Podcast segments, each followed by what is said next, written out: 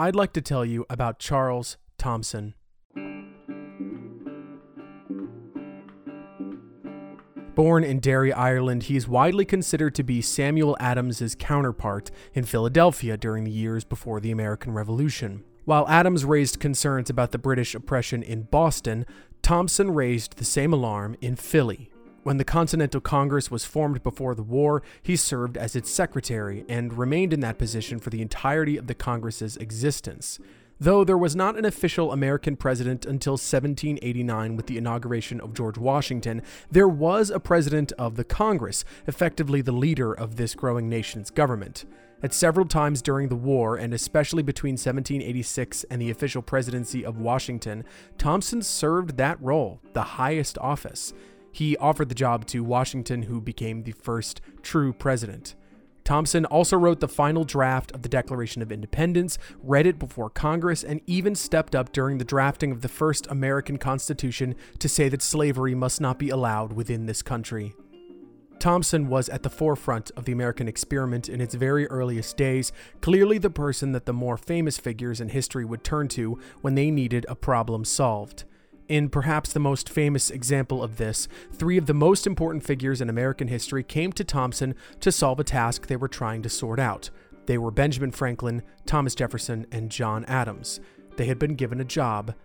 They were tasked to design a seal of the great nation they were trying to create.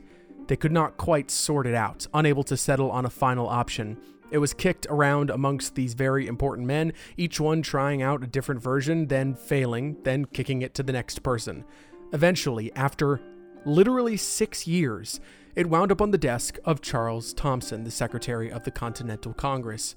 He'd received a design proposition from a lawyer named William Barton, who suggested placing an eagle in the center of the seal. This was reminiscent of the Roman legions back in ancient times, who used the eagle as their symbol of power. If the Romans were a democracy and they bore an eagle as their symbol, then why should this new democracy not try the same? Thomson agreed, but changed one tiny detail. Instead of a generic eagle, perhaps a golden eagle, why not go for a native bird on this continent? He changed it to the American bald eagle. In a crude sketch, he presented a familiar design for the seal a bald eagle, a ribbon reading E pluribus unum on it, meaning out of many one, with an American flag inspired shield in the middle, an olive branch in the left claw, and a bushel of arrows in the right. It was made official on June 20th, 1782, and with its ratification, the bald eagle passed from a commonly seen bird of prey into the American lexicon as our national bird.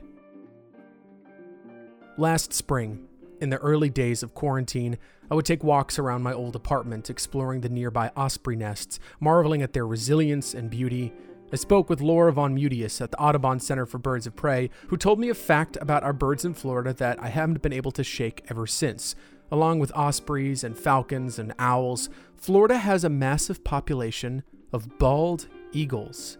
I'm not sure why I found that so unbelievable. It, just didn't feel right, but it's true. And in fact, according to the Florida Fish and Wildlife Commission, quote, Florida has one of the densest concentrations of nesting bald eagles in the lower 48 states, end quote. I mean, I trust FWC, but that is preposterous. That's so many bald eagles. And not to sound like a skeptic, but I couldn't see them, so I didn't believe it. And then one day I was driving home, and a beautiful orange sunset filled my view. Lo and behold, flying down from above, its body bigger than I ever could have imagined, was an American bald eagle, its white feathers glowing in the orange dusk sunlight. Florida is home to this bird, making nests here year round in some cases. But as I soon learned, there was almost a time where there were no bald eagles at all. I'm Nick D'Alessandro, and this is Wait Five Minutes, a podcast about Florida by a Floridian. This week, the bald eagles of Florida, how we nearly lost them, and how we keep an eye on them to this very day. My guest is Shawnlee Breeding of Audubon, Florida. My name is Shawnlee Breeding. I'm the Audubon Florida Eagle Watch Program Manager. Shawnlee has a degree in zoology and was working for nonprofits for a while, only to realize how much she wanted to work with animals. So she started working with the Brevard Zoo, then spent a few years at Disney's Animal Kingdom, which I asked her a million questions about off mic. She then got her master's in conservation biology and then, a few years ago, started working with Audubon, Florida. Laura Von Mutius actually sent me over to Shawnlee, who chatted with me about all things bald eagle on, ironically, Inauguration Day.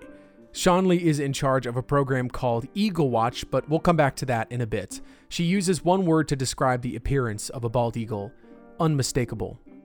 Well, they are a majestic raptor, um, one of our larger birds of prey that you'll see in. We don't have golden eagles in Florida, and technically, I think they're considered a little bit larger than bald eagles based on perhaps wingspan. But, you know, bald eagles in general, their wingspan is six to eight feet. It's a large brown bird with a white head and tail if they are in their adult plumage. And a lot of people don't realize, and I don't think I even knew this, that um, when they first leave the nest, bald eagles are completely brown. They'll have those yellow legs right then, but their beak and their eyes are brown and their head and tail are brown. And then over the next year, every year they shed or molt their feathers and they grow in new feathers until they transition to that adult plumage, which you you know know from all of your you know pictures of the national emblem. It's the white head and tail, yellow feet, yellow beak. Here in Florida, our eagles are also a little bit smaller than the northern population. As you head north with many species, the the body size gets larger to compensate for heat loss. So our eagles here, the males are smaller actually, and this is true of all birds of prey. Uh, males are smaller than the female in birds of prey, and the male might weigh a male eagle might weigh six to eight pounds, and then a female might weigh ten to twelve pounds. And if you head up to Alaska, of course, they're substantially larger, so a female could be you know 14 to 16 pounds or more. Um, so it's a, definitely a large bird. You see it soaring in, in the sky. Um, it's one of the bigger birds you'll see up there flying overhead. Um, but generally, if you get some binoculars and can spot them, or if you see them even from a distance, they're fairly unmistakable with that, you know, white head and tail. Real quick, isn't that amazing? Bald eagles are smaller in Florida because in colder climates they need to be larger in order to stay warmer. Nature is incredible. Shawnlee tells me that you can find that in all sorts of species. Squirrels, deer, and more are all much larger further north than they are here in Florida. Shawnlee reminds me how much we have in common with Alaska, as bizarre as that may sound. If how can they live in at Alaska, a frozen tundra, and also live in massive population in a subtropical climate? How, how, how can that be true for the same sort of species of animals? Well, you know, habitat and range often comes down to, you know, we often think of the weather, what a difference in weather, but we do share a lot of similar things with them, you know, weather aside. And, you know, animals, when they're looking for species looking for a place to be prolific, they're looking for a place that has you know, a good food source that has um, enough space for them, good places for them to raise their family, suitable habitat for foraging and, and things like that. And Florida definitely hits all of those marks for bald eagles. We, you know, historically before the population, you know, our population boomed with humans here, it was a nice natural habitat with lots of water, lots of water, and not that many people in areas until, you know, air conditioning came along and they drained a lot of the wetlands down south to build homes and things. You know, if you think about what it used to be like, it was kind of a, a haven for birds that eat fish and birds that eat other birds. There were lots of birds here. Bald eagles live well here in our state despite the lack of cold weather thanks to the plentiful water, which means, of course, plentiful fish. You know, they're going to eat meat like all birds of prey. They're, they don't, you know, really eat fruit seeds or anything like that. They're pretty much all, you know, carnivore there. But um, they they're not too picky when it comes to what they eat. Anything that has meat on it. The iconic photo, of course, you always think of the bald eagle scooping the fish out of the lake, and they do eat a lot of fish. They also eat a lot of waterfowl, so different species of birds that live on the water. But they'll eat, you know, turtles, snakes, lizards, rodents, rabbits and they're also prone to eating roadkill, so they'll often be on the side of the road with vultures arguing over dead animals on the side of the road, which is unfortunately where they sometimes get in trouble in our state. We have so much traffic. Now, in a normal episode of this show, when we talk about animals, we talk about the dangers facing them at the end of the show, but it's important to understand where we're coming from. To understand the bald eagles in Florida, we actually have to start at the end. Well, the you know there were a lot of different human impacts in the early years. Um, it wasn't illegal back then to shoot them, so a lot of farmers and fishermen and hunters were shooting them um, for various reasons. In the 20th century, our bald eagles were facing an existential threat. Of course, you know people were moving across, draining wetlands, cutting down trees, establishing cities and all the things that come along with people. But, you know, the other big issue was introduced in the early 1900s was the pesticide DDT, um, which was a miracle cure for killing mosquitoes, which was important. You know, the mosquitoes spread a lot of disease, but no one really understood when it was introduced that it would have such a horrible impact on the environment and specifically a lot of birds. DDT, which is a shortened acronym of a very long scientific name, is synthetic insecticide, specifically designed to fight mosquitoes and their impact on humans and agriculture. Rachel Carson's book, Silent Spring, came out in 1962 and effectively brought awareness to the extreme danger of DDT as a substance. It not only damaged natural ecosystems, but it also seriously impacted the health of humans and animals. The Environmental Protection Agency cracked down on DDT in the 70s, but for many animal populations, the damage was done. Bird species like bald eagles that are at the top of the food chain, anytime you have a toxin in the environment, it concentrates at the top because they're feeding on the things that are feeding on the things that are feeding on the things, and uh, it just rises up. And so, especially anything that's fed on a water-based diet like fish or you know waterfowl, because that's where the toxin was you know, running off into the waterways from the crops and things. And specifically with bald eagles, it was causing their eggs to not be viable. So either their eggs would be so thin-shelled that the chicks, you know, the shell wouldn't survive till the chick could hatch properly, or they would be thin-shelled, which is they're kind of like a rubbery um, it's interesting if you ever see a thin-shelled egg, but the chick, the embryo, couldn't develop properly without the proper calcium shell around it. So, you know, if you're not having any babies, the population is obviously going to be circling the drain sure. because you're not adding to it every year. So that was kind of what happened. So finally, people realized it was DDT, and you know, people shooting them, and so putting them on the list of threatened and endangered species at the federal level in the early 70s was the the main first step. So you couldn't shoot them anymore. You couldn't chop down their nest tree. You still can't cut down their nest It's still protected, but um, DDT was banned, and so those things were major. To put that into specific numbers, the U.S. Department of Agriculture puts it like this. Before the colonization of America, scientists believed there was something close to 50,000 breeding pairs of bald eagles. By the time DDT had reached its peak, bald eagles were being hunted around the country, and the breeding pairs had dropped at their lowest to 400. That is about 0.8% of that original population, just less than 1%. That is unbelievable. And then in 1972, DDT was banned. This turned things around for a lot of animals, including the bald eagle.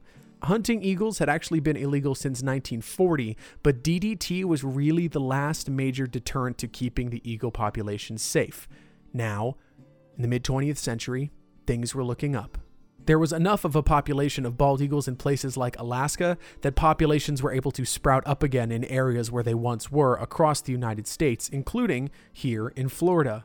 They were removed from the list of the federal list of threatened and endangered species in 2007, but um, they are still protected by state and federal laws. And the main law that protects them is the Bald and Golden Eagle Protection Act, which, you know, it's illegal to harm them, shoot them, you know, cut down their nest tree. You can't disturb them while they're nesting. It's a federal violation if you're doing work near the nest that causes them to abandon the nest, which is the main issue we deal with here in Florida, and specifically with my program, as we're monitoring nests, looking out for those potential disturbances. So um, they are still, you know, heavily protected. Uh, even their body parts are protected. I didn't really realize that until I came to this role. You know, it's illegal to keep a feather, and if you find a deceased bald eagle, the body has to be properly disposed of. There's a repository in Colorado where they keep all of the body parts and the bodies, and they offer them to Native Americans because they are part of their religious rituals.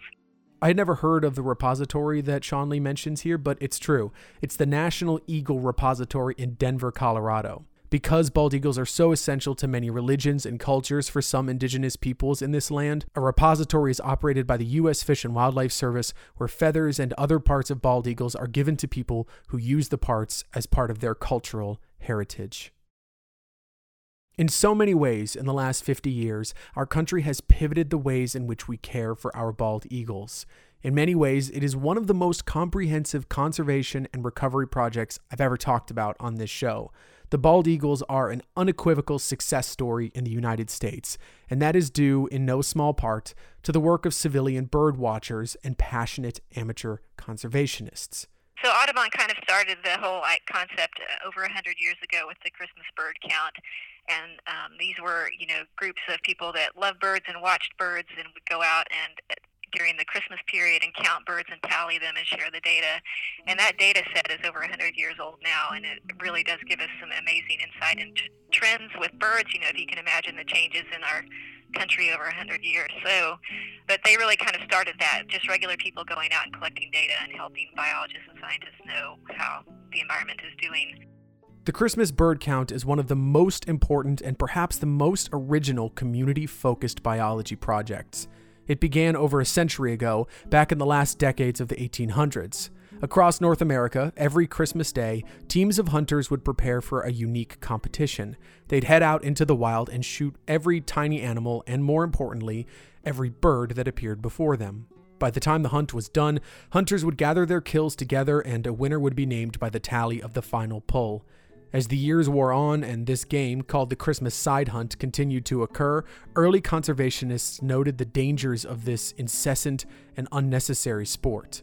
Hunting is one thing, important in its own way, but this was killing just for fun.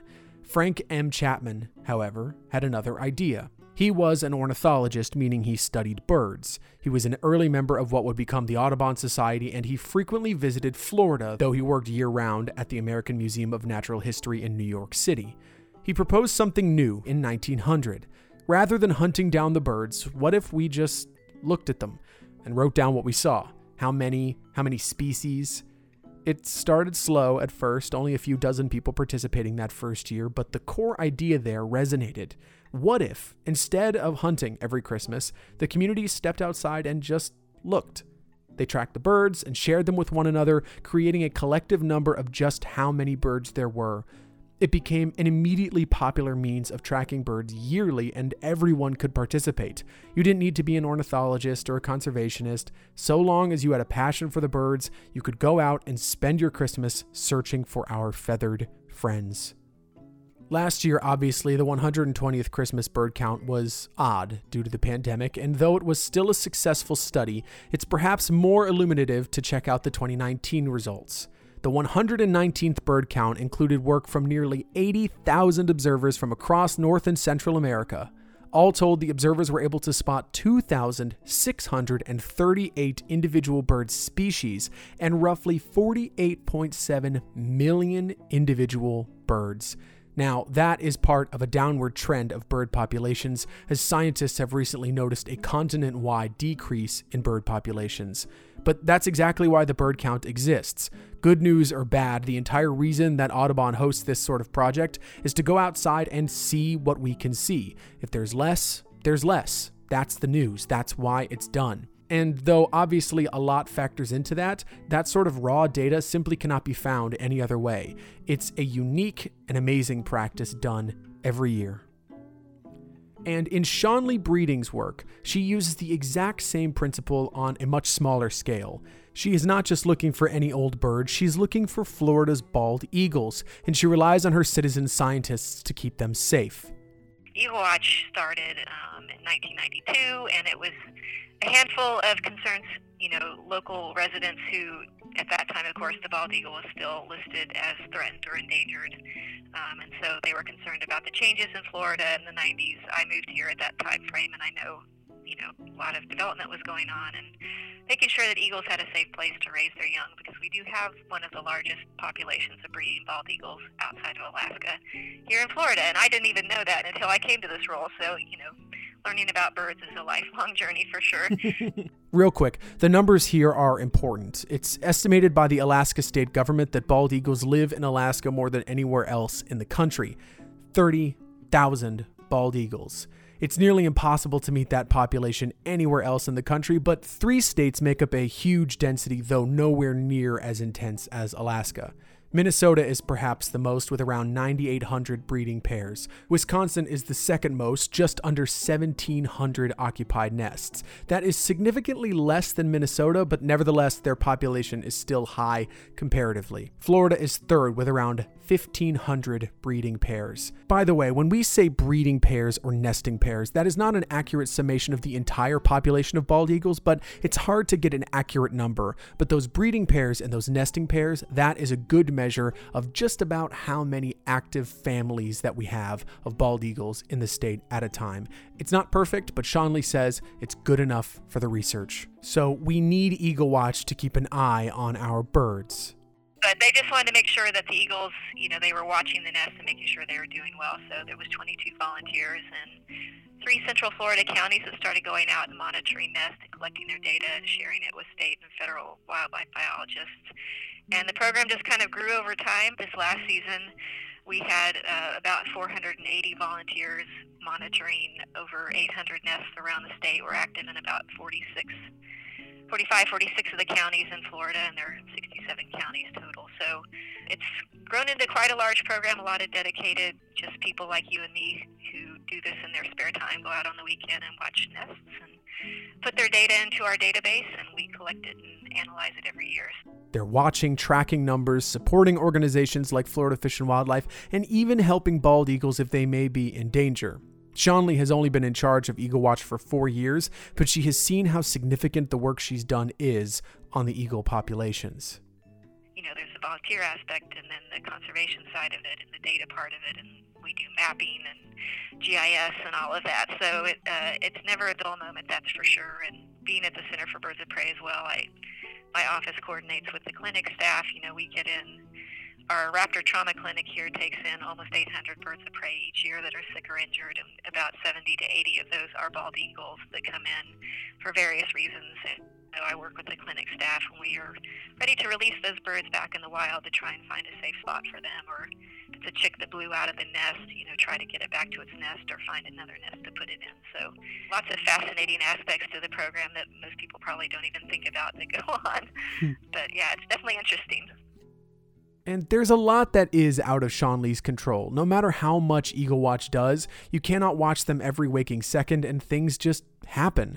There are some obvious things, natural things like territory fights. Bald eagles come back to the same area for nesting seasons, and if a new bird is in their territory, it gets a little dangerous. Territory fights at the start of the season as eagles are defending their territory from interlopers, and um, they will fight to the death. You know, it's not like a mock, hey, just go away. It's serious. Um, and we do get eagles with serious injuries, and some of them, you know, don't survive from those territory fights. In fact, sometimes bald eagles get into conflicts with other birds of prey, including ospreys and owls. Great horned owls actually take over empty eagles' nests. The bald eagles also face car strikes, electrocutions, storms endangering nests, toxins like lead, eagles being poisoned by eating euthanized animals in landfills, rodenticide, fishing line, fishing hooks. Left, right, and center, the bald eagles are facing danger wherever they go and whatever they do. So naturally, they've had to adapt they're learning to live. You know, we have a lot of eagles in urban areas. There, there are eagle nests right here in you know the center of Orlando. It's crazy. You just look over there and there's a bald eagle foraging in the retention pond in the middle of a off ramp for a crazy you know toll road. But their adaptability is good, but it does sometimes put them at the edge of some of these dangerous issues they have to deal with because of us. And while some birds migrate in and out of Florida, some bald eagles just live here year round. It's just the best place for them.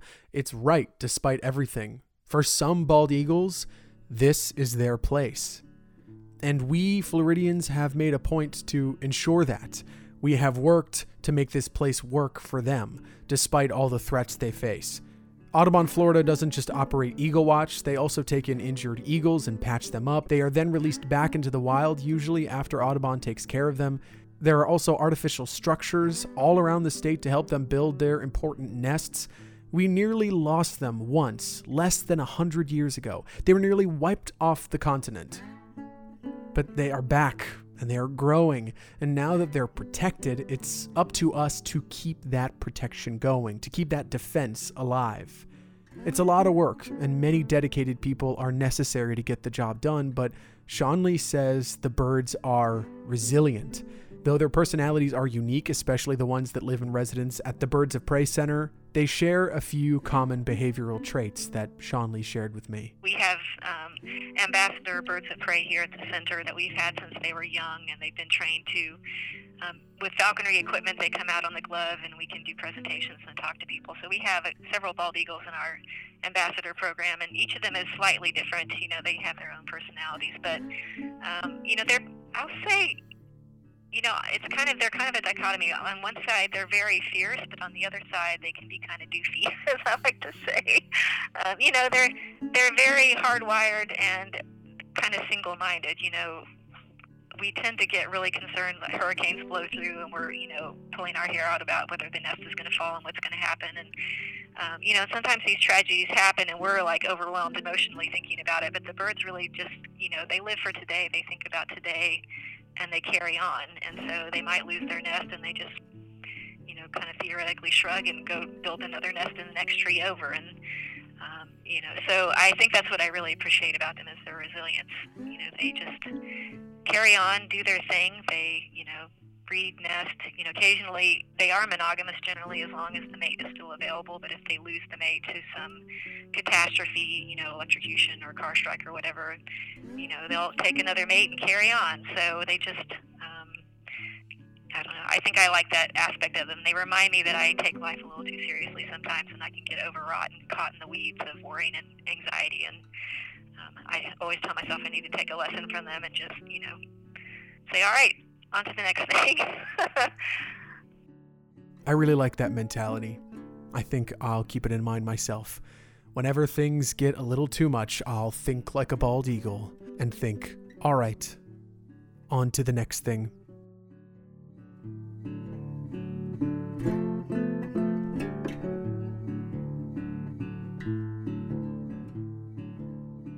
Thank you so much for listening to this episode of Wait 5 Minutes. I am so glad that you are here. If you are brand new to this show, or even if this is your first episode, welcome. There are some really incredible stories waiting for you. If you're looking for a good place to jump in, you don't need to go all the way back to the beginning. I have a very similar episode to this one about sandhill cranes in Florida, and you can listen to my episode with Laura Von Mutius about Florida's fascinating relationship with our ospreys.